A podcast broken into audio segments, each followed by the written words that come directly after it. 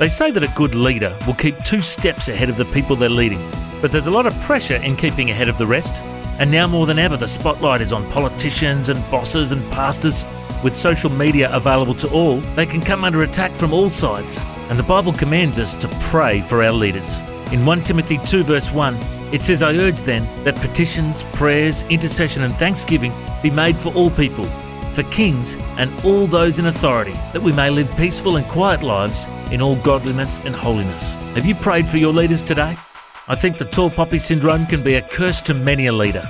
When a leader stands up and leads the way, often he can be cut down. They say that when you have a leadership platform and you're on a pedestal, it's an easy target. Let's make sure we honour those who lead us. Let's make sure we pray for them.